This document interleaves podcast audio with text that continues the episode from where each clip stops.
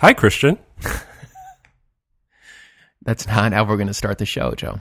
That's not how we start the show. I know that you feel that that is not how we are going to start the show. And let me apologize to everyone out there uh, who thinks I sound funny. It's because I have a head cold and a chest cold. That's why I sound funny, Now, um, er than usual. do you are you one of those people who sounds like better when you get a cold? That's for others to judge.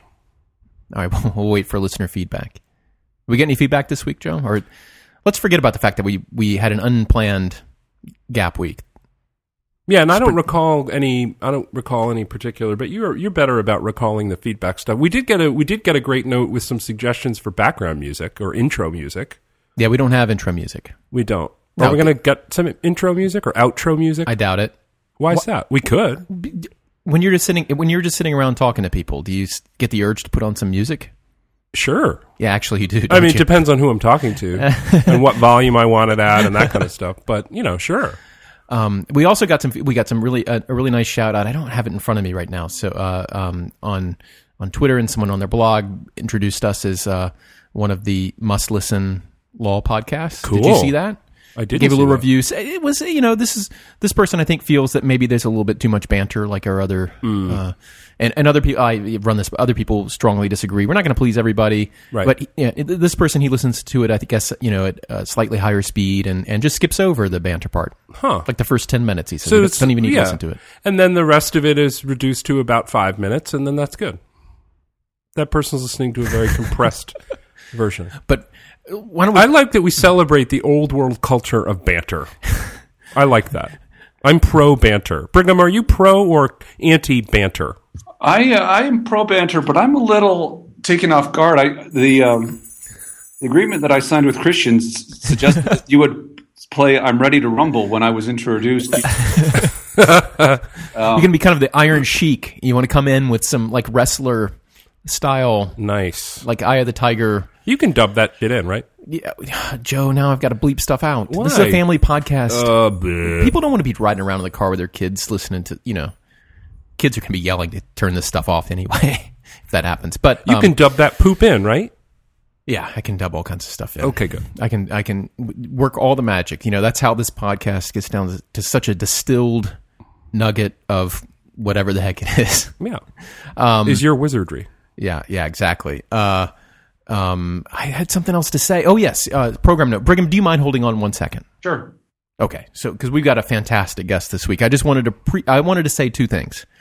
One, next week we have a fantastic mystery guest. Okay. I'm not going to say who it is, but I think people are going to want to tune in. I agree. Um, secondly, we are going to be special guests on This Week in Law next week. We are. If all goes well. Right. If and by special well. guests, we simply mean guests. Yes, and I think I think they even do it live, and it's uh, They do. and it's video. Who knows? You know, so if if the technical details work out, we will be live on This Week in Law next Friday. Yes. Um, Friday the whatever it is, thirteenth. I think it's the thirteenth. it is Friday the 13th. Yeah. So what could go wrong? Proving, uh, and we will prove, or at least I will, um, I will give all of America, no, all of the globe, uh, because, you know, the web is a worldwide communications medium, proof that this face is made for radio. Are you, are you pointing to your own or to mine? To my own. Okay. Yeah, I think we're I think we're the same on that score. Um, let's move on with today's today's show.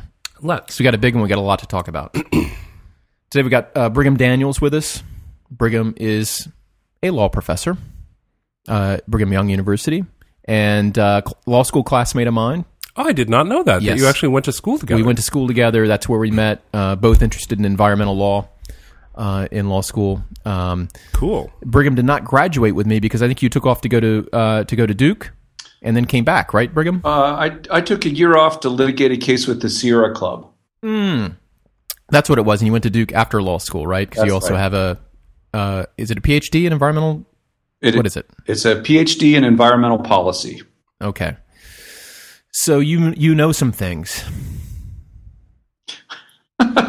Well, because this is this is you know this is uh, If you want to take issue with that, now's the time to take issue with it. Yeah. When Yeah. we're at the start. You know so we wanted to have you on the show. Uh, I, I've wanted to have you on the show since since the beginning. Let's be honest about this, but um, big news this week, and I thought we could talk about climate change. Um, this week is what's today? Is today the sixth, right? Friday the sixth of June, two thousand fourteen. Yes, or that- 2014, as they now say. earlier this week, the Obama administration issued the proposed rules um, for existing power plants, um, carbon dioxide emissions. And This uh, is principally coal burning uh, electric generation plants. those would be the ones most affected, as I understand. So principally, those Right. are the ones we care So about. yeah, so that's what's in the news, and I kind of want to understand that and talk about it. And talk, I want to talk more generally about climate change.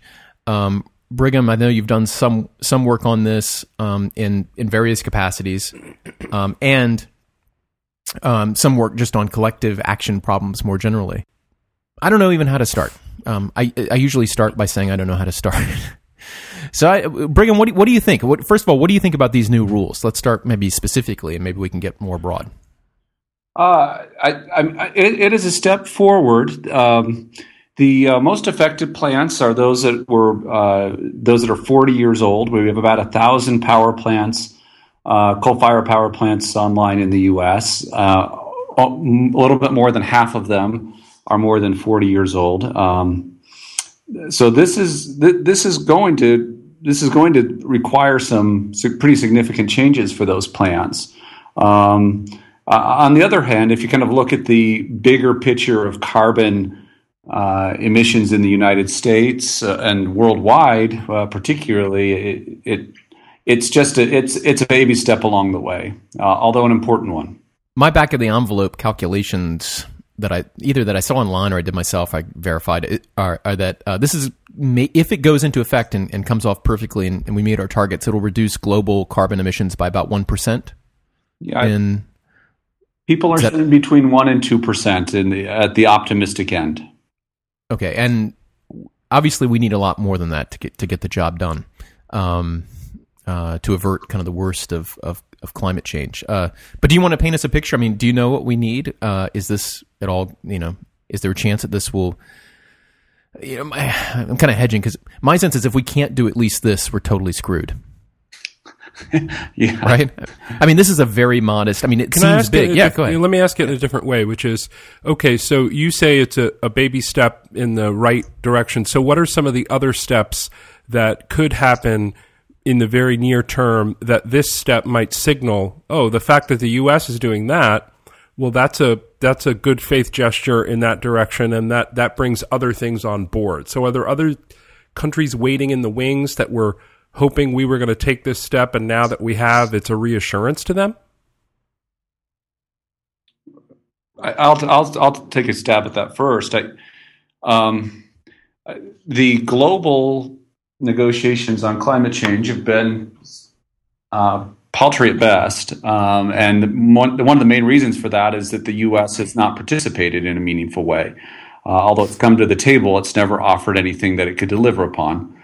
Um, uh, this allows uh, would allow the United States to go to the negotiating table, saying that we've done we've done something pretty substantial, and that we're asking others to do the same. Um, it's a very different style of leadership than the one that we've depended upon, which was, you know, as we would say, we're willing to do things so long as we also have China and India and all the other countries who aren't willing to do anything if they're doing something too.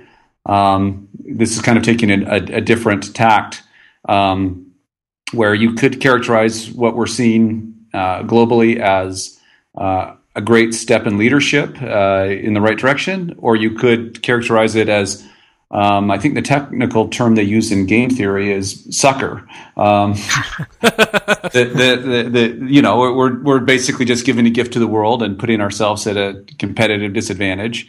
Um, and and it, we have to see what, which way this is going to play out. I'm hopeful, though. Yeah, so uh, let's let's kind of paint a picture for for the listeners about the you know because I think everybody my sense is that a lot of our listeners will have heard a bunch of the terms in this uh, that are used in this uh, debate before. Um, so you know Kyoto protocols, people have probably heard of that. Um, uh, people might have heard of the IPCC, uh, the Intergovernmental Panel on Climate Change, which releases these reports every now and then.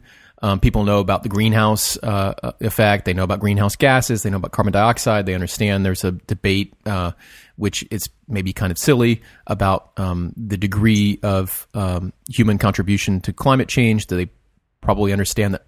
Like a whole bunch of most scientists, like 98, 99 percent, agree that uh, that it's a real problem. Human contributions to uh, uh, greenhouse gases and the greenhouse gas effect on climate.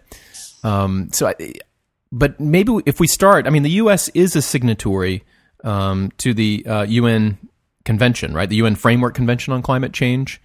Um, but we haven't signed on to some of the implementing protocols. Do I have that basically right, Brigham? Do you know? I think that we've signed on to uh, the Kyoto Protocol. We just never got it ratified and never really done anything about oh, it. Oh, right, right, yeah. Um, so the Framework Convention obligates uh, as far as I understand it, that basically obligates uh, the parties to kind of keep talking. It obligates them to the framework of each implementing substantial reductions to uh, avert the potential of really bad climate change.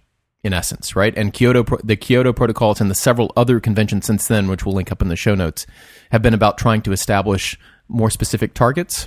That's right. Kyoto being the, the biggest one. It's funny that you. It, what's interesting about what you're doing in, in this conversation, although we meant we start with the proposed rule, right, and now you're talking about a UN framework convention and protocols that that assist it, and that second thing is very topic specific, right? It's a it's it's about climate change in particular, right? And this proposed rule is a rulemaking under the Clean Air Act, which is about air pollution, right? So we're using tools that we have in place to deal with pollution in the air and we're categorizing carbon dioxide as a pollutant yeah. Uh, because of the harms to humans that it does cause in this context right. and the finding that's been made about the danger that it represents but but it feeds into this bigger thing which we aren't actually yeah. doing right well, we aren't yeah. actually engaging within the that's, within that's, the mechanism of dealing with climate change as a thing in and of itself because it's a problem not because it's a pollutant yeah let's talk about how this thing should work right? Let's talk about how it should work. So the problem is that anybody anywhere can emit carbon dioxide. The more that's emitted, the worse the problem is. And so it's a classic kind of tragedy of the commons collective action problem where, you know, the incentive for me individually to reduce my carbon emissions maybe uh, aren't enough you know, uh, it, without some mutual restraint for me actually to do so because, you know, if I, you know, it's like Brigham said, you know, I'm a sucker because everybody else may just increase theirs, right? So uh, doing something about this problem only works if people are all signed on to it. So you need something like an international convention, which gets everybody on board with reducing uh, their greenhouse gas emissions. So we have something like that. You know, the convention, the framework convention is the first step, and then we want to kind of make that more specific and maybe ratchet down the uh, um, the targets, and then maybe figure out some mechanisms that are in addition to what's already. So that you keep talking and you keep doing that, and then each country goes back and passes laws specifically aimed at the problem, right? So we have a, a carbon law. Maybe it's a carbon tax, you know, maybe each country decides for itself how it's going to do that. Maybe it sets an overall carbon limit and then lets people trade uh, rights to emit carbon dioxide. Sure. Uh, where the all those rights add up to no more than the the total limit which is allowed. The same way that we regulate a bunch of fisheries these days. Yeah. Maybe we just tax carbon. And we rely on ramping up the taxes to the point where we can get the uh, amount of carbon dioxide emissions down lower. Maybe we do some other things. There are a whole bunch of things you could do if you were focused on that problem. We have refused to do that. In fact, when I was kind of, you know, environmental activist a little bit before I went to law school, I, mean, I was writing some kind of local press releases on this issue at a time when you know where we were lambasting the uh, uh, the House of Representatives for trying to pass rules which prevented the government from spending any money even to talk about climate change, right? Much less address the problem, right? Which continues to happen. Yeah, this is it continues. Legislatures passing measures that prohibit the spending right. of government dollars in any way that relates to climate right. change. So there's no climate change law, as I understand, in the United States. There may be some smaller ones, other you know, maybe, except for the ones which say we can't do anything about it. And I don't know if there are any of those left, but uh, there's no kind of equivalent of the Clean Air Act, Clean Water Act, uh, uh, National Environmental Policy Act, which is specifically focused on climate change. Right. So we turn to the tools that we have, as you said, and this is where the Clean Air Act comes in. Yeah. And Massachusetts, several years ago, maybe even almost a decade ago now, uh, sued the EPA saying, you've got this act which says that if there are pollutants in the air which endanger human beings and the environment, maybe Brigham can fill us in on the exact phrase, Um, Yeah. EPA, you should regulate those to safe levels and uh, using these different tools and different restrictions. Right. And guess what? Greenhouse gases are going to kill us all, right? Because the seas are going to rise and and uh, uh, and the weather's going to change and it's going to be like you know the zombie apocalypse without the zombies. Right. So- and so you need to do something. So the, Yeah, Brigham, yeah. The, the Clean Air Act, the way that it's structured is it's got it um, many, uh, m- more than ten, but um, many different little levers in it that basically they call it an endangerment finding. Uh, and what what how the act works is if you find if the EPA finds that uh, pollution will endanger public health or welfare, that the specific um, the specific uh, endangerment findings are, are, are different throughout the Clean Air Act, but they always say something like endanger public health and welfare with an adequate margin of safety or something like that. Then they then they're mandated to regulate particular technologies, uh, planes, trains, automobiles. Um, For the particular pollutant that was found to That's right. endanger. So we're talking about particular Right. chemicals. Right. here. So what, Yeah. they, what they say is the, the endangerment finding, like the one in Mass versus EPA, would say this would uh, emissions from cars and new car engines will uh, endanger public health and welfare. That was that case. Um, what the way that uh, the, the act is structured, though, it, it basically says, look, if we're going to regulate cars, we're going to regulate outdoor power equipment, lawnmowers, tractors, off-road vehicles, uh, airplanes, whatever the endangerment, wherever the endangerment finding is. We're also going to do, to regulate automatically the bigs, the really big polluters. If, if we're if we're worried enough about it to think about what's coming out of your tailpipe of the car, we're going to to identify those sources that are just huge emitters and just say, okay, we don't need to go through the analysis with you. If we found it's a problem with the car, it's obviously a power a, a, a, a problem with the smokestack.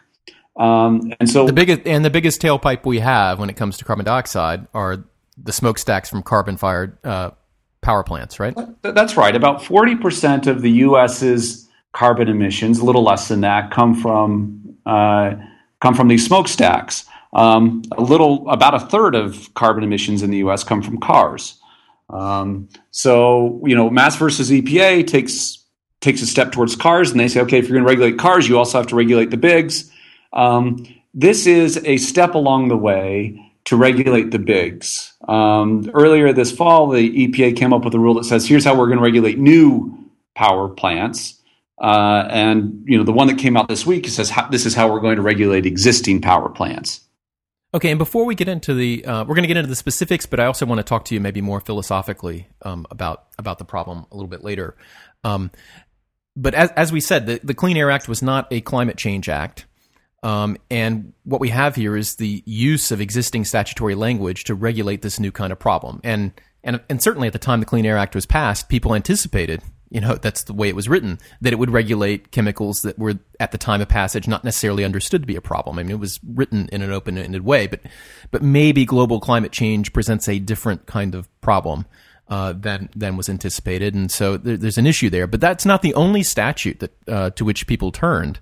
Um, and I don't actually remember what happened with this. My memory is is is I would say not what it used to be, but it's never been good. Uh, but the Endangered Species Act was a also a potential lever, right? Because uh, polar bears are potential are, are threatened um, by climate change. You got melting sea ice; they've got nowhere to kind of uh, fewer walruses to hunt, hauling out on the ice. I forget what all the stresses on them are, but uh, the polar bears are certainly threatened by climate change, and and the thing about the Endangered Species Act is that, unlike the Clean Air Act, as I understand it, it does not generally include a few exceptions to this in the act, um, kind of a cost benefit balance type provision. So, if, if you're threatening an endangered species or doing something which in, uh, further endangers an endangered species, you, you just can't do it under the act for the most part, absent you know the HCP process. We get into the details of it, but it, it's a much stronger lever if it applied. But then, so you get into this thing where the statute does appear to say that if you find that polar bears are threatened, that it automatically kicks in a bunch of kind of constraints on the federal government and on private individuals. But one naturally asks, at the time that Endangered Species Act was passed, or, or even as we think about it today, is that the right tool for confronting all of global climate change? you know this statute, which seems to have other things in mind. So there's a really kind of interesting question about how we adapt statutes to current problems here, especially one as dramatic as global climate change. And I don't know if there are any other statutes, Brigham, which are also potential handles that people are using on this problem, but I would say just as with the ESA and the Clean Air Act, I mean, these are all um, uh, tools which are being used to get at a problem, which, you know, by all rights, we should pass a statute directly confronting the problem. Um, but we can't do that. Yeah, the, the Clean Water Act has also been um, ocean acidification uh, can trigger it. Uh, other problems that um, uh, you know we've seen public nuisance. We've seen at least in uh, it's a much weaker handle, but NEPA litigation.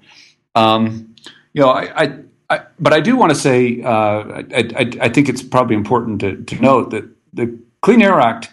Um, it, it, it doesn't have a lot of cost benefit analysis in it. Um, right. Yeah. It, it, it's just about whether it endangers public health or welfare. We regulate up to that point, and sometimes with an adequate margin of safety. Um, uh, but that's it. It, the, the, thing that they're really doing here is um, they're kind of rolling out what would one would can would think would be a series of regulations, and they're starting with the biggest part of the problem, and they're going to ratchet down.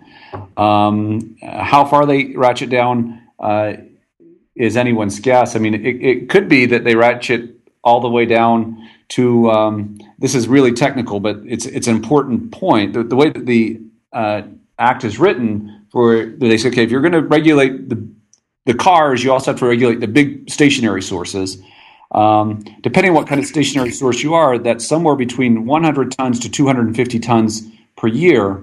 Um, a, a, large house with a that uses a lot of natural gas would probably hit that 250 ton level. Certainly, apartment complexes would hit it. Most most uh, most uh, buildings on universities, any sort of mid-sized business will, would probably hit that if they have a, a, a big boiler.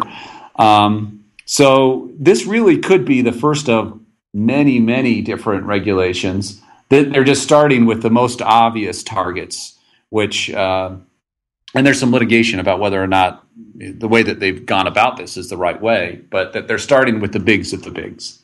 And maybe you want to fill in the details here, but um, anybody can go and read this stuff online, and we're going to link a few things in the show notes about basically how it works. But uh, you know, sometimes it's easier just to hear it. Uh, as I understand it, uh, the federal government, through the Clean Air Act, is going to require states to create state implementation plans for um, enacting reductions, right? Um, below, basically, you have to reduce your carbon emissions below uh, uh, uh below a certain level, and I think it's in. You know, there's been some debate about whether it's 2005 or 2012, um, and uh, I'll link up some of that stuff in the show notes too. But basically, was, the states are going to debate about the baseline. I, the the press accounts, all the press accounts I saw reference 2005. Yeah, and there's some reasons to think they chose 2005 because that's when the emissions were at their peak. But there's some uncertainty with that. I'll link oh, it up in the okay. show notes. It's not a huge deal for us to get sidetracked on now, right. um, but I just want to kind of outline the general way that it that it works. Uh, that the states will have kind of authority to pursue different mechanisms that work for them in most efficiently reducing um, emissions. Is that and if you frame it as percentage reduction, you have to pick a baseline at some year because a percentage right. reduction mechanism has to have a baseline. Right. So whether it's 2005 or 2000, what it's got there has to be one. So it, it, it is that basic understanding is correct, isn't it, Brigham? That's I mean, the right. states will be free to enter like interstate compacts, like the Northeast has done, and have an emissions trading market. And is all that stuff on the table? Yeah, I mean, they they, they basically uh, you can get your reductions any way you want, including from energy efficient measures, which means less of the same sort of energy being created. Um, it, could, it, could, really go any way you want, and I think it. Um, you uh, the the uh, Clean Air Act, the way that it's structured is you basically have, you usually have a federal mandate, and then you have state specific efforts to meet that mandate. Um, and what they've done is they've used a pretty obscure part of the Clean Air Act to say, okay, we're, we're now setting a federal standard, and states, you know how this drill works, figure out how you're going to get there. And states can do, states can get there. You know, if there is a way to get a potential reduction, I think they can probably get there. Um, now, what's the backup mechanism if a if a state fails to either adopt a state implementation plan or adopts one but fails to hit its target? What what recourse do what mechanisms does the EPA have? And the reason I ask this is simply because we're living in a political era where um, you have huge segments of the country which are remarkably recalcitrant and remarkably oppositional. Anything that is endorsed by a body located in Washington, D.C., is by virtue of that very fact to be opposed with every ounce of energy in this person's being. So there are some states who I would imagine there will be people saying, we sh- shall not have a state implementation plan as a way to show that how much we reject this idea. So do, what's the backup? Well, generally speaking, if states are given an obligation and they don't fulfill it, EPA can fill in the regulation uh, in a way that they find appropriate, um, which states really hate, obviously. Um, I, am not sure about this very specific regulation, though. Um, I, I, I, did not. I've not read that part of the rule that would allow me to to say whether or not they could create something like a federal implementation plan.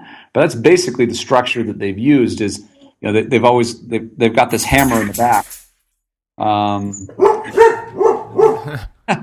That's Darcy, and Darcy's friend Waylon is over, and so we've got two dogs helping us this week. Yeah, and who knows what they're barking at right now? Um, okay, so in so for example, um, there was a case earlier this term at the Supreme Court about a different Clean Air Act thing. This I think it, it's the particular it's soot, right, and other particulates, the National Ambient Air Quality Standards proceedings. Yeah.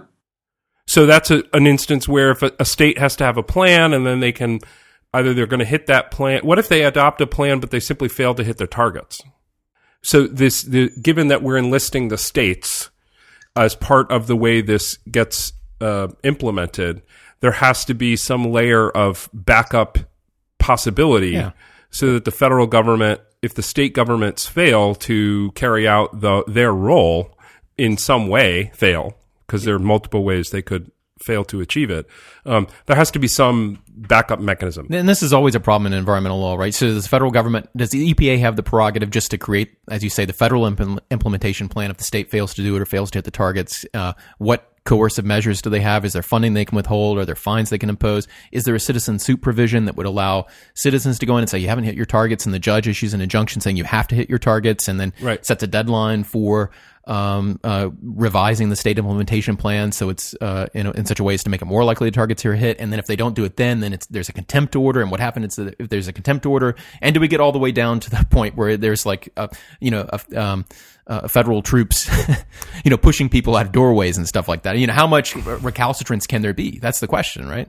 Of course, ultimately, that's the question. Although I, I think it's it's at least sensible to see why there has to be some um, given that there, this whole thing is predicated on a cooperative relationship in very real terms, a cooperative carrying out of a plan, there has to be some mechanism that's a second order mechanism in case the first order mechanism fails. Yeah, and I, and I have to say I don't know what it is uh, for this. Um, so yeah, I, am looking at the statute right now. Um, it appears it appears the same as it. It, um, it reads: um, the administrator shall have the same authority prescribe a plan for a state in cases where a state fails to submit a sat- satisfactory plan. Um, so yeah, I mean, I, I, think we're basically under the same regime as we would for a state implementation, a normal state implementation plan. Um, so yeah, it seems sensible for any other pollutant. You mean? Yeah. Yeah. Yeah. Well, for any of the any of the the NAAQS pollutants. So this is they've they've got all of that. Um, uh, they've got the ability to withhold highway funds, it appears. They've got the ability to um, come up with their own plan. Um, there's probably some more minor sanctions, but those are the two, the two, the two big ones. Why has this issue become so partisan? And that's one of the kind of the puzzles, right? Why are people so divided on the science? Of climate change, just on the empirical fact, like are humans contributing to climate change? How bad is it? And of course, like I said, uh, like, you know, my bias is, is towards uh, thinking it's a real problem because I've been kind of doing things on it since the mid 90s. uh, at a time when you know the science was kind of already in um, at that point, and it's just been a matter of trying to uh, convince people um, that that's the case. And and now it's almost too late. You know, there's the news about the West Antarctic ice uh, shelf breaking off, and sea levels will for sure rise by 10 feet within the next century. Uh, and that's not even counting the additional sea level from melting in Greenland and all the other ice caps. So, so you know, you could say we're screwed. Um, but but why why is this uh, such a partisan issue? What do you think, Brigham? I think the reason that this is so difficult is because it's going to require a major change. Um, and people are resistant to that change. I think that's one point of it, uh, uh, one part of it. I think the other reason is, um, I mean, let's let's let's be honest. The, the the environmentalists would have jumped on this before the science was in, um, and you know, I mean, I, there's sort of a lack of trust. I think for some people, at least, of the environmental movement, but I think it mainly comes down to people resistant to change. There's been some really interesting research on this, though. Uh, there was some research done by uh, mainly mainly people from Yale. Uh, Dan Kahan. Dan Kahan is what I'm thinking yeah. about. That that that that basically shows, you know, if you tell people that the solution is um, the solution is something like the proposed rule regulation environmentalists are just in love with the idea that this is a problem. If you tell people that the solution is something like some new technology to seed clouds, uh, environmentalists start doubting climate change, and people that are on the fence start thinking it's a good idea. I mean, it's a, I mean, it's a good idea to do something about it. I mean, part of it is just I, we're just made up that way. But I, you know, you look at the rest of the world, and it, isn't the, the, the, science isn't disputed in most places. The United States is somewhat of an anomaly. Yeah, somehow it got tribalized. And what was interesting about that um, Kahan study, and um, Ezra Klein, I think, in one of the first articles for Vox, it may have even been the first one. We'll link that up in the show notes. Uh, reported on it and wrote about how I think it's called "How Politics is Making Us Stupid," but um, which showed that people's certainty levels in climate change I think were mostly explained by partisan ID and not by knowledge of science. That increased knowledge of science made you more partisan on this issue. It didn't change you from not believing in climate change to to, to believing in, in, in climate change. And and so and what it's a, it's a more it's an instance of a more general phenomenon of motivated reasoning. Some that the yes. way you process the data is through the frame, the partisan frame. That's right. why it's just fuel for your fire and so, but I think more than that, it's like somehow this issue has gotten into the realm of issues uh, on which your position signals your membership in a certain tribe, right? And so even if you are a liberal who, if you're a liberal, even if you are somewhat skeptical of this, because maybe you think that be, even because the issue is so partisan, that there's a lot of cost to scientists to not being as skeptical as they normally are, and it makes you doubt the science despite the uh, despite the unanimity of scientists more than you would other science. And so it's not that you don't believe in it; it's just that you you think that the issue is unfortunately part. So even if you're in like that camp, uh, a lot of liberals won't necessarily signal their doubts about climate change because believing in climate change is a strong signal that you are a liberal uh, or that you are a member of the environmental movement or whatever it is.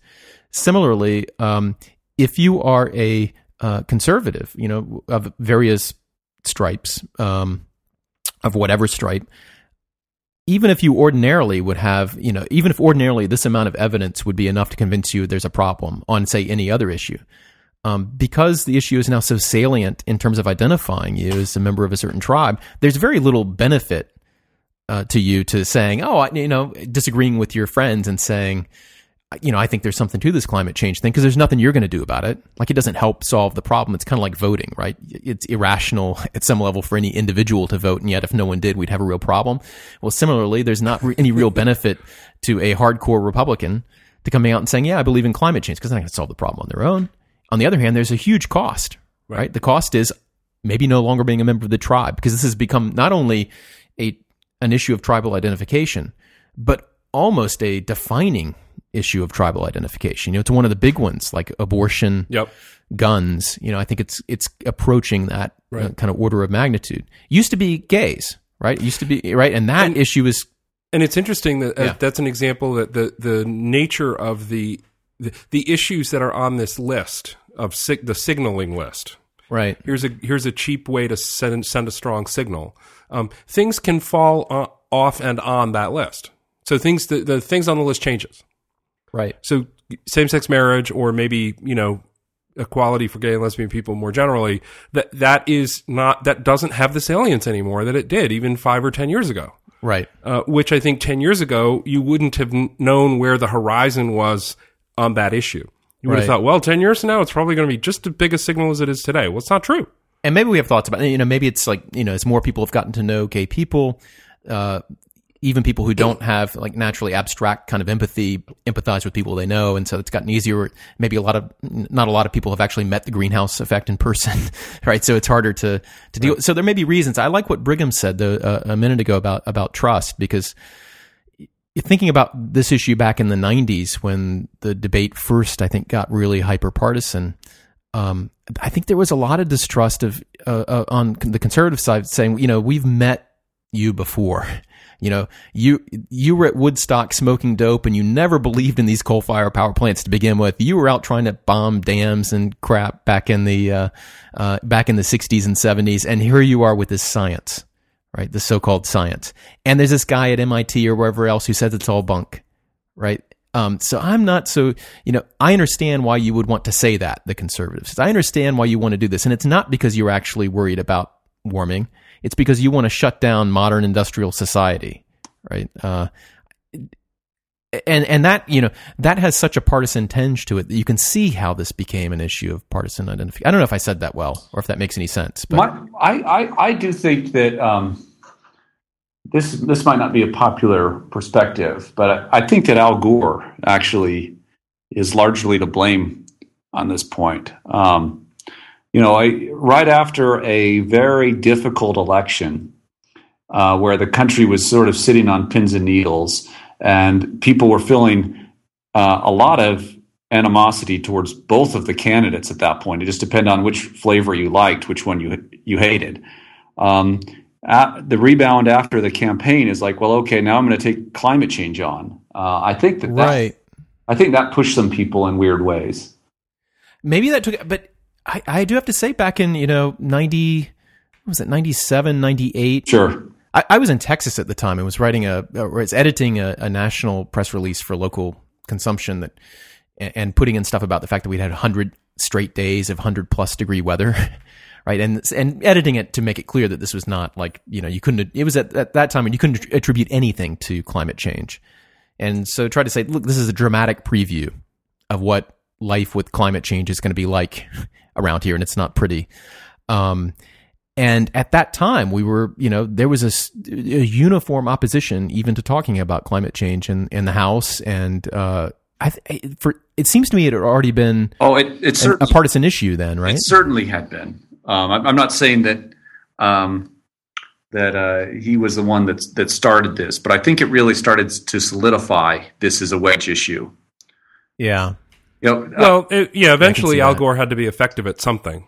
So uh, I suppose being effective at We're alienating not going to a have certain this. group of We're, people. we're not going to have this conversation. We've already.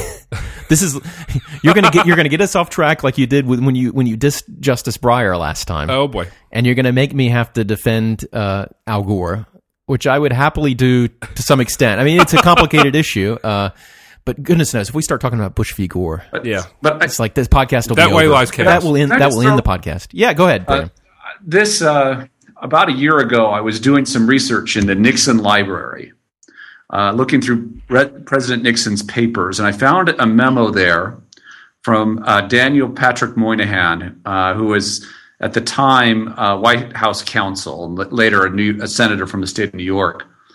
Listened, uh, basically, what was going on at the time the Nixon administration. They were looking for any old random any old random uh, environmental issue to bring to the public. They, they, they, they, they proposed 36 or 37 different initiatives, including the modern uh, revisions of the Clean Air Act, Clean Water Act, Endangered Species Act, so on and so forth. And they were just collecting different ideas. And this was his idea.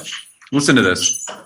He says, uh, he says, as with so many of the interesting environmental questions, we don't really have a satisfactory measurement on the carbon dioxide problem.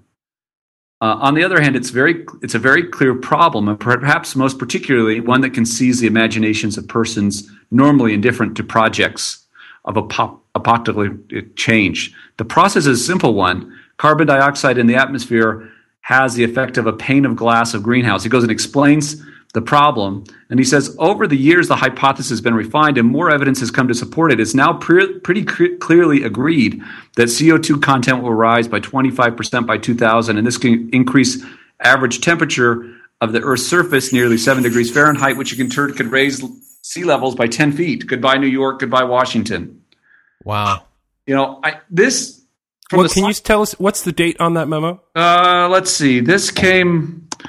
This was this was pre 1970. Wow.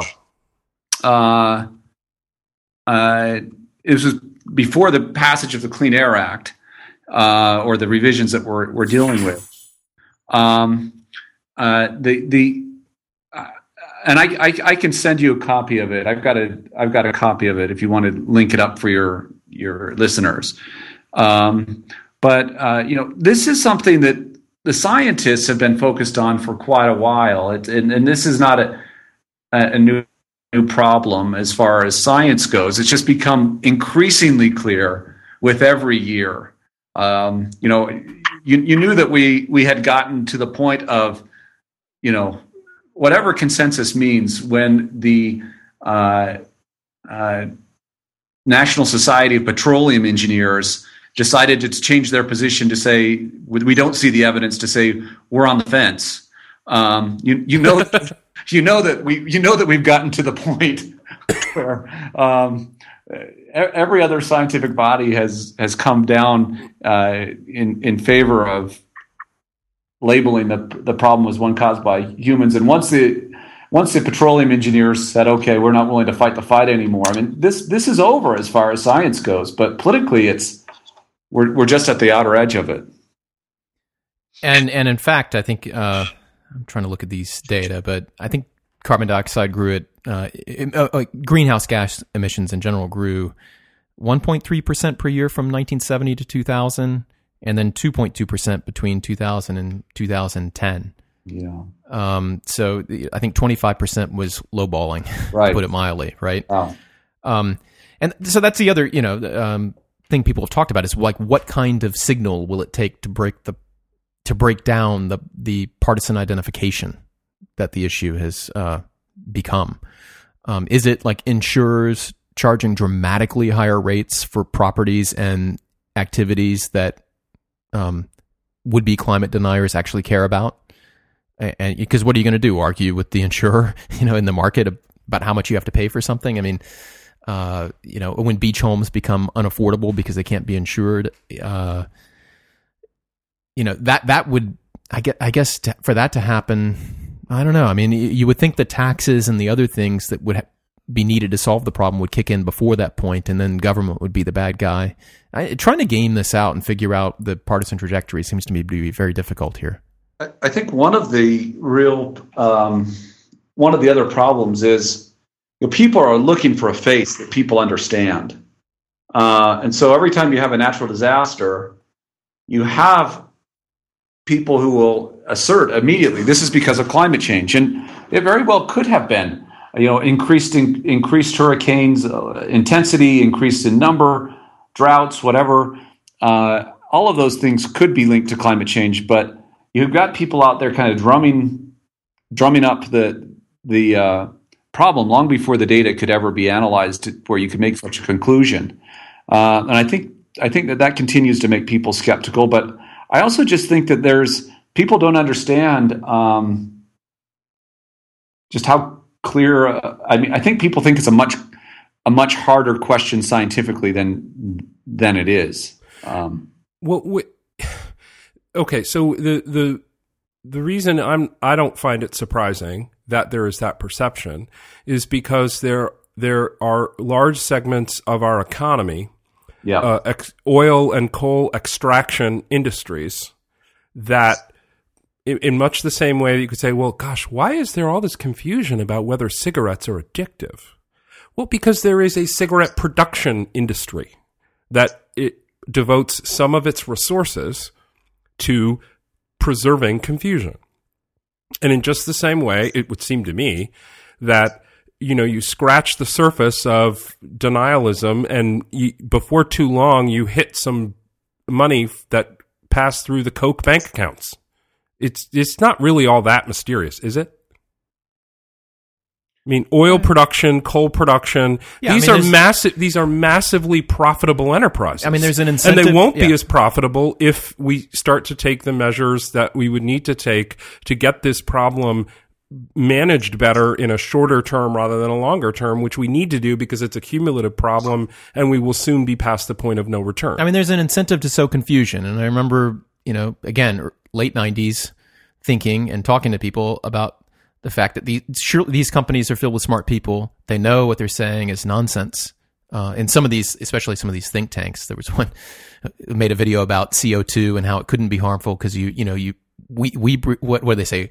Uh, uh, plants breathe it in and we breathe it out. Right? Right. And they had this nice, you know, pictures of plants and stuff like that. yeah, global warming. here's a snowstorm. Ha ha ha. I thinking, I mean, like, it's the like same sort of moronic. I was wondering, like, would these companies be responsible? You know, it's going to be very expensive. It's going to be more expensive to solve this problem later than if we solve it now. And I just, there's a part of me, maybe an emotional part of me, which said these people should be on the hook because they're lying and they know they're lying about it. And at least for the the ones where you could prove that they knew they were they were lying about it. So, you know, that that kind of cigarette company analogy um, has has certainly been made before. Um, and there's, you know, this is an issue where there are entrenched interests who have an interest in not doing anything about it. And it's not like this is unique in, in the law, right? I mean, it's Well, I, I would go further. They don't have an interest in not doing anything about it. They have an interest in preventing everyone from doing anything about Sure. it. Sure. It's it's a bit more intense than that, right? Right. So if you look instead at mili- at uh, for example, planning within the armed services, right? They actually, I think, have the opposite framework. So they have an incentive to try to plan better for all of the contingencies, including some that, well, you might say that's fanciful, but if it happens, we need to have had a plan in place. yeah, So if you look at military folk, they're they're already planning out all sorts of things about uh, the the kinds of conflicts that might occur. yeah, So they maybe have a an incentive to take a dimmer view of of how things might turn out. Uh, and they don't seem to have any trouble getting their arms around climate change. That, that- that's true. I, I, I want to kind of turn the conversation back to individuals and, and how and how we form ideas and partisanship because I think it's it, it builds on this idea because I, I think that uh, there are lots of issues as to which it's very clear there will be entrenched interests, right? And at some point, the social problem becomes so great that those interests have to kind of change their activity because of just everyday people's views about the things. And and why are we having such trouble with climate change getting to that point where there's and maybe we're not maybe the process that we're seeing with these rules and increasing kind of international cooperation or, or that is that process it's just much slower than we'd like given the scale of the problem. Uh, but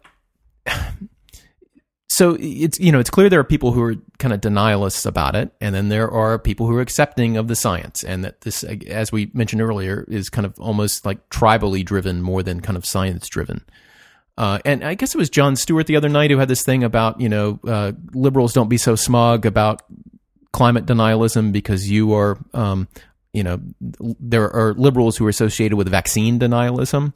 Sure. Uh, and Kevin Drum wrote a really great piece, kind of debunking that, showing that in fact vaccine denialism is not doesn't seem to be partisan identified. They're kind of just vaccine denialists on the right and left who do it for all kinds of different reasons. Uh, but there may be other issues on which you know liberals are, you know, less worried about whether it's alternative medicine or some other things where liberals have kind of not anti-science ideas, but ideas and important beliefs which are not backed up by science and maybe even be contraindicated, where there's this, where they're skeptical of scientific establishment. and in fact, environmentalism in general, right? The whole Probably like, genet- living gen- through chemistry. Genetically modified organisms in food is probably the the thing that Yeah. there is a partisan ID where the the liberal side is the one that's denying the science. Yeah, and and and and you know, nuclear power, maybe another one. Eh, But you know, the minute I say these, and I have to dis- declare my own bias, I'm seeing all of the reasons why you might actually take on a skeptical stance, right? And, Right. and it seems to me those are like there are reasonable reasons why you might have be cautious about nukes or cautious about GMOs. Uh, um, eh, eh, maybe that's my kind of you know liberalism here uh, shining through. Although I think we'd have to have an extended discussion to get to the bottom of that. My point was going to be though that when when you look at liberals and climate change, yes, they believe in the science. Yes, they support these laws in the abstract. But when you look at their revealed preferences, oftentimes you don't see liberals saying, you know, we're going to take fewer plane trips. We're going to buy smaller cars. Uh, you do see liberals driving more Priuses and Nissan Leafs and these other cars, but again, a lot of that is like demonstrating membership in the tribe, or could be. Maybe it's like there's a reflective process about how it fits into one's beliefs about the science. Um, but on all kinds of other issues, like should we have a, you know, should we burn wood in the fireplace? Uh, um, which is actually more of a, it, it's not really a CO2 problem because of, you know, it's not using fossil CO2. It's more of a particulate problem. But when you look at other issues about which liberals would tend to, you know, say that we should solve the environmental problem in that way or this way in the abstract, when you look at personal preferences, maybe there's not such a huge uh, divide. I don't know. I mean, I, I don't. Yeah, I don't want to overblow it because uh, I haven't looked at the science of it. I haven't looked at the polling. I haven't tried. You haven't systematically studied the revealed preferences of kind of strong liberals when it comes to climate change. Um, but what I have seen is a lot of liberals who are engaging in activities now, which will have to change if we're going to get on top of this problem. I think that's absolutely right. I, I, I think that I, very few people, liberal or conservative, are, are living uh, a lifestyle that would get us down to ultimately get us down to levels of uh, carbon emissions in the in the uh, atmosphere that would be acceptable or safe. Um, uh, so I, I, I, think that that's that's probably right. I, I think just kind of going back to the one of the things that I think makes it a difficult. I think the causal story is a difficult one. You know, I, um, yeah, you think about cigarettes. You say you, are telling me you, I put the smoke in my lungs and it causes lung cancer. that, that that sounds. I mean, that sounds a little far fetched, but not really. Um, if, if you're saying uh, you're telling me that you know this power plant is going to hurt polar bears, which is going to cause you know by, because the ice is going to melt and that's going to flood Miami. I mean, it, this is Paul's graph times twelve. I you know I, this is just so weird. Um, yeah. And I think that that's one of the reasons that people can laugh at it. I mean, you either have to uh, uh, you either have to laugh or cry about it. There's not much of a, a choice. You just say this is ridiculous, or you just say we're doomed. Um, you know, I, yeah, because the power plants are all they're doing is what I do when I breathe, with respect to this issue, right? Emitting CO two. So, what are we going to have a law against breathing? You know that kind of thing, right? Hmm. I just think it's. I think it's. I think it's a, a tough story to sell from a science perspective because it's a complicated story. Um, and it's a lot easier just to wave your hand and say this isn't right. I, I, think people have a really large misunderstanding of what the problem is. It, people people that try to refute it often say things like, uh, you know, it's we had a terrible winter in Minnesota. What are you talking about? I guess Minnesota. We had a terrible winter in Idaho. Um, what are you talking about? Well, you know, people don't understand the difference between weather they don't understand weather and climate they don't understand the difference between global climate and localized climate um, it's just a it's just it's a hard story to, to tell i think to people. And it's made harder by the fact that there is i mean just to take the winter in idaho scenario right? You've got a major news network that is dedicated to consistently uh, providing those messages yes. every day between you know, the end of September and the beginning of June. So, and why is that network, which is run by Roger Ailes, dedicated to doing that? Well, because it's part of an overall politico-economic arrangement system of interacting persons, many of whom benefit financially from. Uh, I don't think I'm being a conspiracy theorist here as much as I'm simply being a structuralist about you know, what are the structures of the industries? What are their interests, and how do they make sure their interests are served? Um, so, what you say, which is very true, that the relationship between weather and climate, for example, is a is a can be a tough one to understand. Okay, it's not going to be made any easier to understand when you've got a huge megaphone blaring in your face with disinformation for nine months out of the year. Yeah. So, so, a bad problem is made worse. In well, other words. That, so this is the problem. That, this is for law. This is the problem we face. Right. It, we've got a a a huge global problem Yes. that will require collective action by a bunch of countries where you have entrenched interests that have an interest in not solving the problem in the short term at least and where it's very difficult for the Brigham, for the for the reasons that Brigham provides and and uh, and that and that you state uh, to convince people on an individual level that there is a problem which merits some sacrifice to solve. Yes. Um, the law does not have a lot of experience, I think, with those kinds of problems. And I think the allusion we made earlier to, to gay rights is, is comes back like there's been a sea change, a sea change from the time when I was a boy, and gay slurs were everywhere.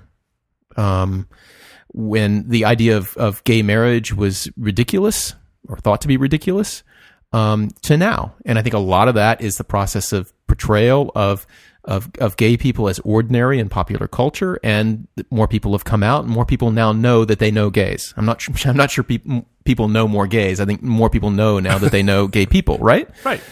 Um, that's a mechanism for legal change. Similarly, with uh, you know I- another mechanism for legal change is something like the Civil War, right? Which uh, dramatically, you know, we get the Equal Protection Clause. We we uh, but even that was not the completion of the social change, which led to the legal change, which led to Brown versus Board and and uh, and the civil rights statutes. Right? There was a, a huge, complicated history there. Um, but all of those, at least you could explain why people might change their mind. There's a story about why people might change their mind on the issue, uh, which kind of speaks to the better angels of our natures, right? That uh, I can become convinced that you are part of the community of equals just by getting to know you, right? Because the human mind is capable of both hardening and softening, right? And getting to know, uh, getting to know somebody and care about them, it makes it hard to kick them when that happens, right? Um, climate change is is different, and, and there have been different kind of proposals for what it or, or, or, or different kinds of accounts for the kind of thing that might convince people that this is worthy of sacrifice. One is just hitting people in the pocketbooks. You know, it'll be impossible to insure the beachfront houses. It'll be, you know, commodity prices will go up. I mean, there are all kinds of things that may happen which may convince people, hey, this is getting expensive for me. And better to take a hit now on this and solve the problem in the long. In the same way, maybe that uh, that some fishing communities, not all, have been brought around to the idea of of tradable quotas. Brigham, I think. Um, uh, so maybe that's one mechanism. But then there are others who say that we need a different understanding of our relation to the environment. You know, I think you know Jed Purdy is one of these voices, right? The, the, this is this whole way that we've been living is is unsustainable. We're now, I think the word he uses is the Anthropocene. Uh, this is the era of of the Earth's history in which we now live, and and our basic understandings about that. And, that, and that's an attitude which I think feeds into kind of conservative distrust. Not necessarily. I'm not saying you shouldn't take that view. And maybe that's the view that will be necessary, right? That Right. you'll have to change minds and ethics. It's the one about which a lot of kind of more law and economist oriented environmental lawyers are skeptical. It's, they're skeptical that you can change minds that way Right. uh, by imbuing a sense of ethic and responsibility. I'm not so sure though. I think most people, most of the time, are living their lives by norms. Like, what do most people kind of like me and my community do? What am I supposed to do? You know, what kind of car am I supposed to buy without looking like an idiot? Like in most communities now, buying a Hummer brands you as kind of an idiot, right? Um, maybe not every community, but a whole lot of communities. That subtle process of change, how does that happen? Is that what we need, or or, or Brigham? Are you of the view that maybe it's enough using just kind of economic signals and then markets, uh, tradable quotas, and things like that to to solve the problem? You know, I, I, I, I'm not sure. I, one thing that I find hopeful, um, I've, I've taught law school both in Texas and in Utah. And um, uh, my observation is that virtually every law school student these days eh, that I teach believe that climate change is occurring and people are causing it. That wasn't the case when I started just a few years ago, but I, I think generationally, there, this, I mean, there really could be a, a, a sea change.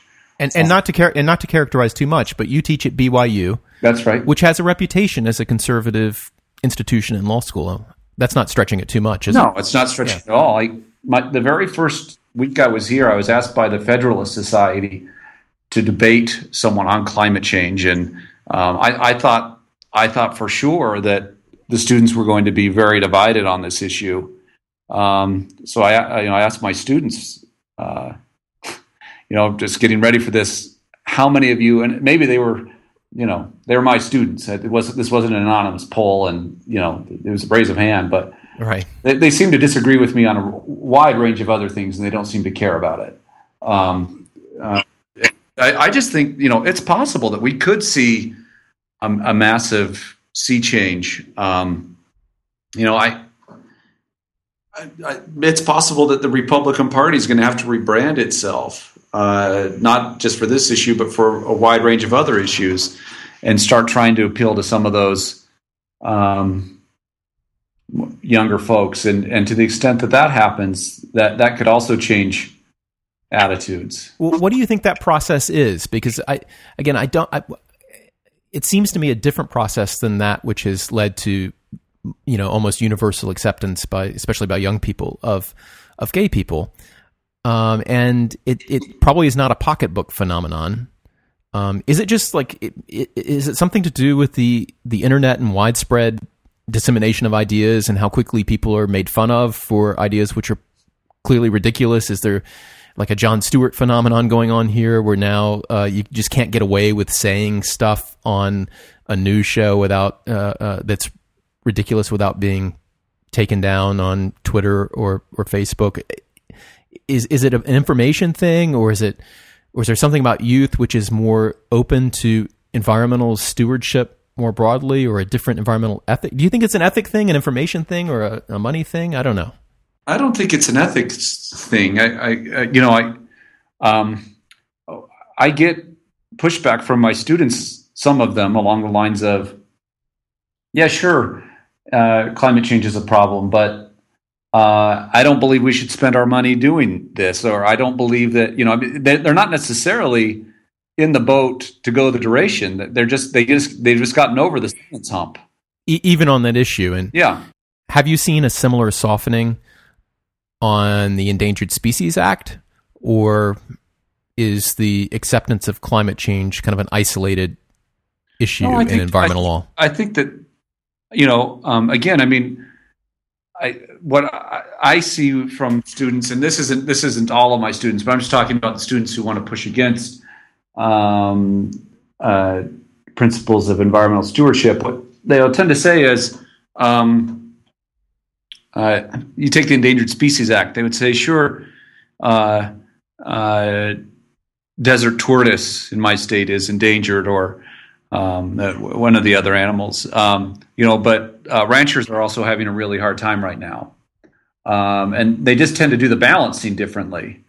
Um, but they don't seem to be really interested in um, fighting about whether or not you know they, they, they might they might value the problem differently than I do, uh, but they don't seem to necessarily push against the idea that the problem exists. Um, which was not the case when I first started teaching at the University of Houston a few years ago. Um, I, I, I, did get some pushback from people about the science of climate change, and they, you know, they wanted to talk about the, they had sort of the talking points of skeptical climate skeptics uh, ready and waiting when I brought this up. I mean, one reason why people might not be as interested in in that defending that line is there will come a point when it makes you sound like well, it's surprising you found your way to the building this morning. I mean, given that you can't get that figured out, it's so how is it that you managed to get here today? I mean, it makes you sound like a please don't send me to the grocery store. I may not make it back. But this is, I mean, you know, you're asking for people to change the terms of tribal alignment again, and that's a slow process, right? I mean, it totally explains why this is frustrating evolution, you know, at least from my perspective, frustrating. From, you know, for, for sure, 100%. It's not happening. If it maybe there's global cooling, nobody knows, but or actually they say it's definitely not happening. And then maybe it's happening, but some people say the Earth is cooling. Nobody really knows. There was that. And then the step, oh yeah, it's warming, but we've got nothing to do with it. Natural cycles, right? Uh, and and then sprinkled with, oh my god, the data are bad, where it's not even warming anymore. That happens every now and then, and then and then yeah, so and then and then yeah, it's warming, and we're doing something about, and, and we're causing some of it, but it's not that bad. And now, and, I, I, what I'm worried about is we will land, we will land finally and immediately from there to, um, it's happening we're causing it. It will be kind of bad, but there's nothing we can do about it. Right? Never stopping on the square. you know, it's happening. We're causing it. Boy, maybe we should do something about it. Um, and I think that you know what what you're describing, Brigham, is a is a is a waypoint along that for people who are disinclined toward kind of liberal politics and see this again as a matter of you know something conservatives and liberals disagree on. Uh, it's a it's a waypoint along kind of acceptance to say that yes, it's happening. Maybe it's kind of bad. Um, maybe it's not that bad, but I'm not sure what, if anything, we can do about it. Um, and the question is, how bad does it have to get for that realignment to occur again? And maybe by then it's it's too late. I don't know. You can probably tell I'm just kind of frustrated. You know, I, I, I, don't think that too late really exists. Um, I think modest changes like the one that we had with the EPA rule, uh, or even less than that, will make a difference into the future. And, you know, slower progress is still maybe not great, but, um, you know, it helps. Um, so, I, I mean, I, I don't know that too late really exists. I, I, I, I think that uh, I think that too late for optimal an optimal landing point very well m- might be. Well, t- maybe too late for to prevent you know big chunks of the earth from turning into kind of a hellscape. Yeah. Right. But you know, it, it, it kind of paradoxically and maybe cruelly, I think the United States and Europe will be spared the worst of moderate warming um, and this contributes to why it's a harder problem to solve. Right. Yeah, because I mean, we, we're talking about making sacrifices in a context where the the same people who are giving us this data could explain that we will not suffer the worst of the consequences. Yeah, because taking extreme measures now, the greatest benefactors there would be people in Southeast Asia and Africa, where the problems are predicted, at least as of now, to be the worst. And benefactors only in the extent that they benefit from not like having terrible natural disasters or having their right. uh, islands completely covered in the uh, by ocean. Uh, it's a yeah, what a problem. So, Brigham, what's the solution to this? What do we what do we do? Oh boy, I don't. he wasn't expecting that one, Christian. that's, that's one I, I don't have an answer for that. Um, you know, I, I maybe uh, you know maybe we focus on Florida. Florida is one place that is extremely vulnerable to climate change. Yep. And it is a bellwether state for presidential politics. Um, maybe maybe the fight is really about Florida. Uh, I don't know. I, you know, it's it's certainly not about Iowa or New Hampshire. Um, but yeah, I think you, you and I tweeted back and forth that uh, visualizer, didn't we, about the um, sea level rise caused by the collapse of the West yeah. Antarctic ice shelf. And right. so if you look at the 10 foot rise scenario, I think it goes all the, Miami's underwater, isn't it? Yeah, Miami's underwater. Um, and, and, much of Florida's underwater. Yeah, and that's not really compatible with uh, um, modern life, is it? so there's a that, and, and and it looks like that's irreversible. Um, yeah, I mean, it, I'm not sure.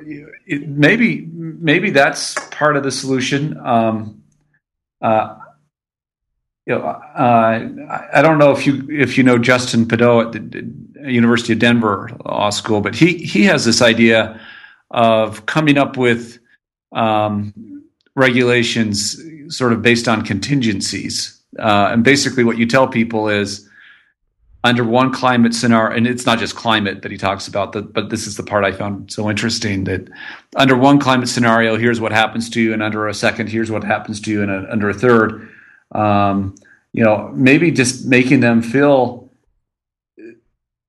more immediately the consequences of sort of long-term neglect of this problem.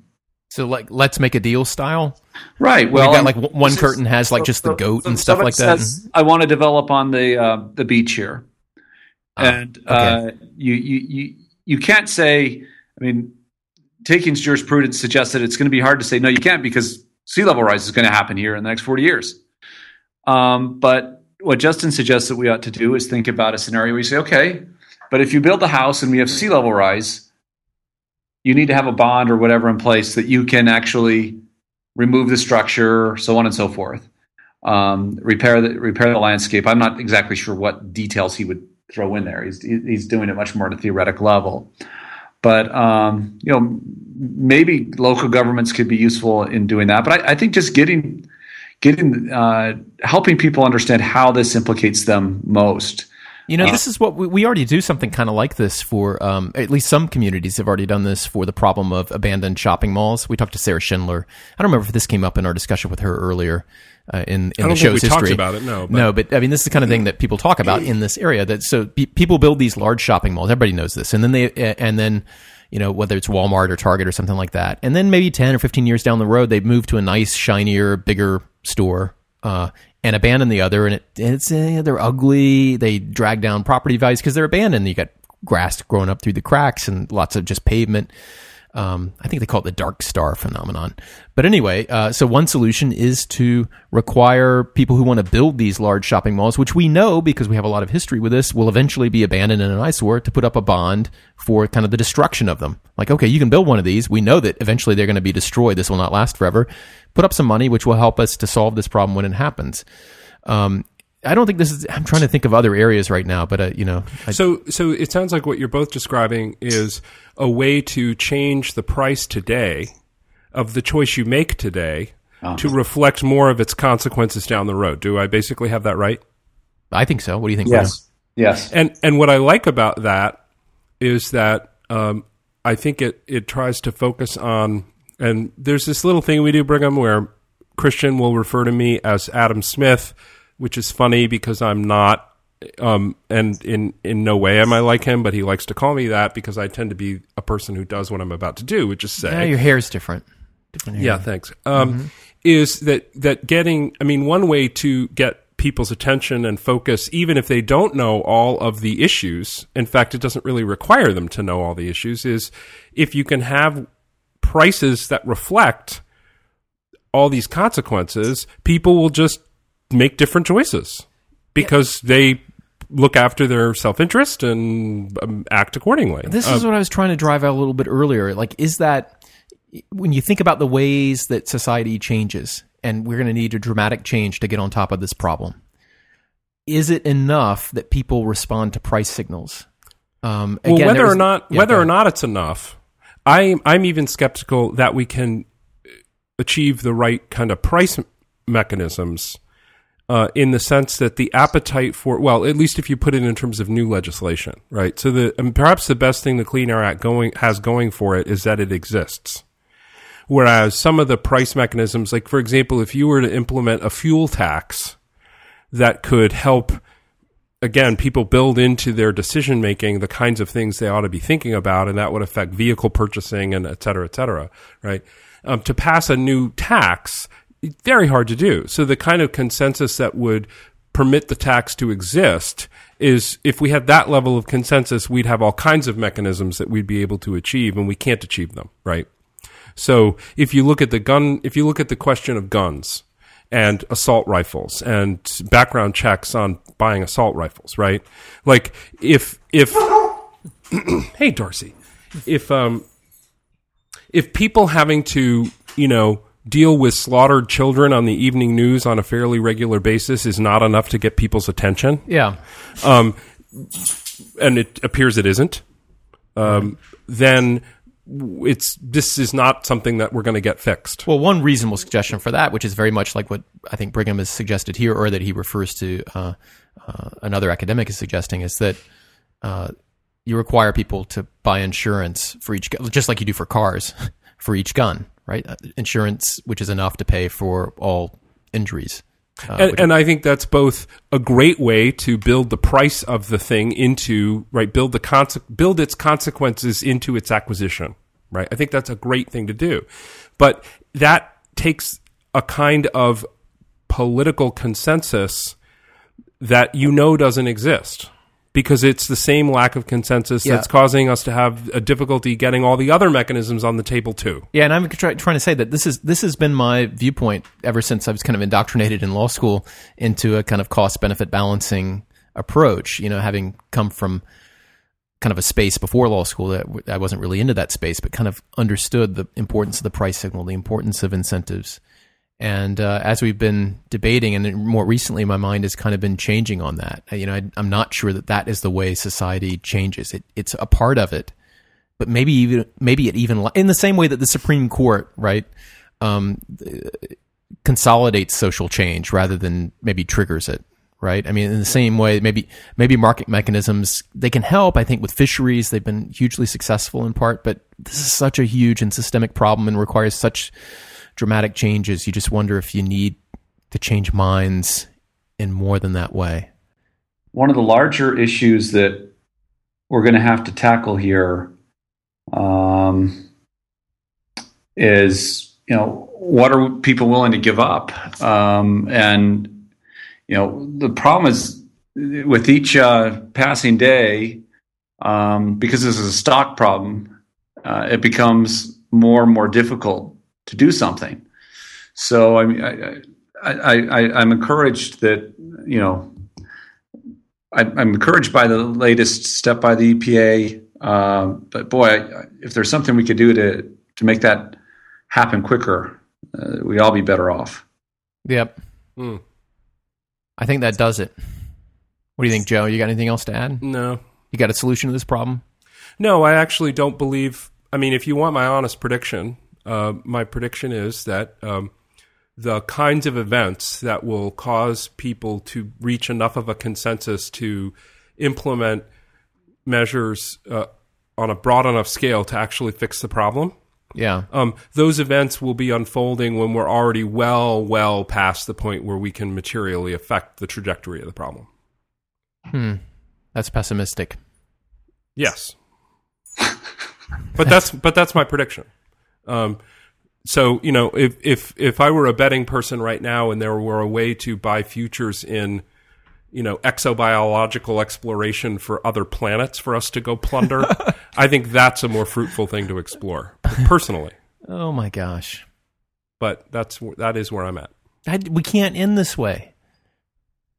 We can't we can't end this way. I'm sorry. It's I, okay I, I believe we're going to solve this problem. It's just you just got to roll up that shoulder. Right. Rainbow unicorn power It's going to solve this problem. Absolutely, because you know unicorns actually, you know, all their excrescences are beautiful magic powder that solve problems. So that's great.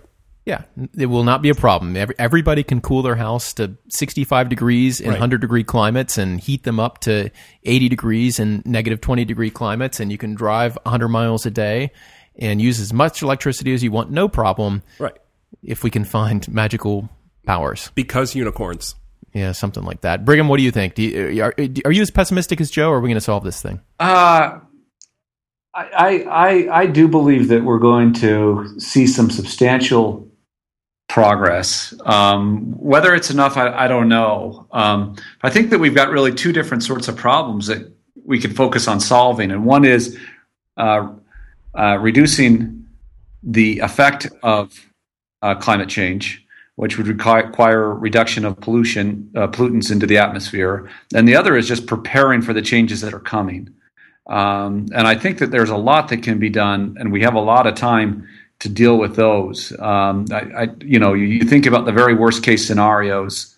Um, you know, I, I, do think that a lot of those uh, we, we we have a lot of opportunity to affect if we end up getting something like 10 feet of climate change uh, yeah. sea level rise, that, mm-hmm. you know, where people will be living uh, 30, 40, 50, 100 years from now. And uh, there's, there's still some real opportunities. Um, uh, I, th- I, think one reason for optimism is that some of the uh, is that China will be fairly hard hit by the worst scenarios, which gives it some incentive as a major player in carbon emissions to do something. Um, I, I, don't know if you all saw the um, response it wasn't a response, direct response, but the U.S. makes this this step. Uh, the Obama administration makes this proposal this week, and China puts out a press release that says it's thinking about capping its carbon emissions. Um, I mean, I think that they're signaling that they want to do something about this. Um, and you know, if if if we can, you know, again, incremental progress uh, can make really big differences down the road. But again, because this is a stock problem.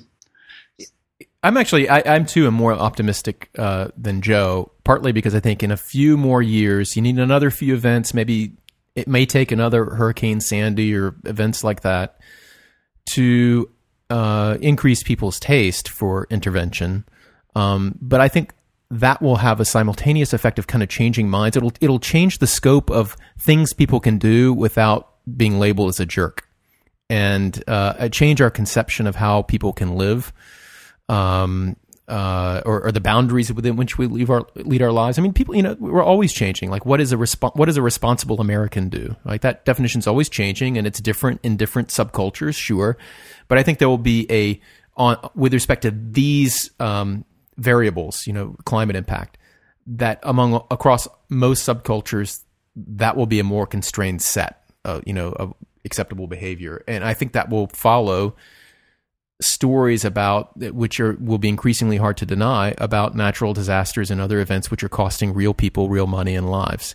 So I think that will happen. I think it will be a little bit late. I think we will see, you know, this is the first step of doing something about the problem. I think there'll be more international efforts, we'll be more likely to sign on. And I think we will have to consider too some kind of climate engineering. Um, if you really want to solve the problem, and eventually you're going to have to like really want to solve the problem, not just achieve a win for your side. Like even if you are a committed environmental, it's not enough just to win and have these. Reg- the regulations are not a win, right? Right. Winning is like doing something about the problem. I think that will require both dramatic reductions and eventually, perhaps some kind of mitigation efforts. And Brigham, you mentioned maybe hardening some areas and and maybe leaving some areas behind along the coast, and uh, but perhaps also looking at what we can, whether we can intervene in a meaningful way in climate. Um, so I don't know. I guess we'll have to do the show again in 50 years to find out. Cool. What do you think, Brigham? oh, are you still there? Yeah. Oh, you just, I thought we lost you again, but you were just pondering. Yeah, no, I, I, I'm, I'm, uh, I, I'm just, you know, you look towards the future. I, I'm much more optimistic now that I know that we've got a date in 50 years. This is great. and hopefully Skype will be working better by then. Well, who knows? Maybe we should do it at least every decade just to benchmark it a little bit. Cool. Yeah, so we'll we'll we'll have you back on. Look, we can we can do it sooner than that. I think you know we sure, certainly should have, but at least every decade we should have you on oral argument. I, I, I didn't realize that you told me we were going to be over Skype. Uh, I thought I was going to have uh, uh, that people would be able to see me. I I've been talking this entire time without a shirt on. Uh, oh, oh, well. Well, that's okay. We do that too. Yeah. It's it's summer down here in Georgia. Oh my! Can't wear a shirt. what? What are you, an animal? You can't wear a shirt in the summer in Georgia, can you? I mean, maybe you can get away with pants. Yeah. It's hot out there. It's hot out there. I just want everyone out there to know this is why I roll my eyes.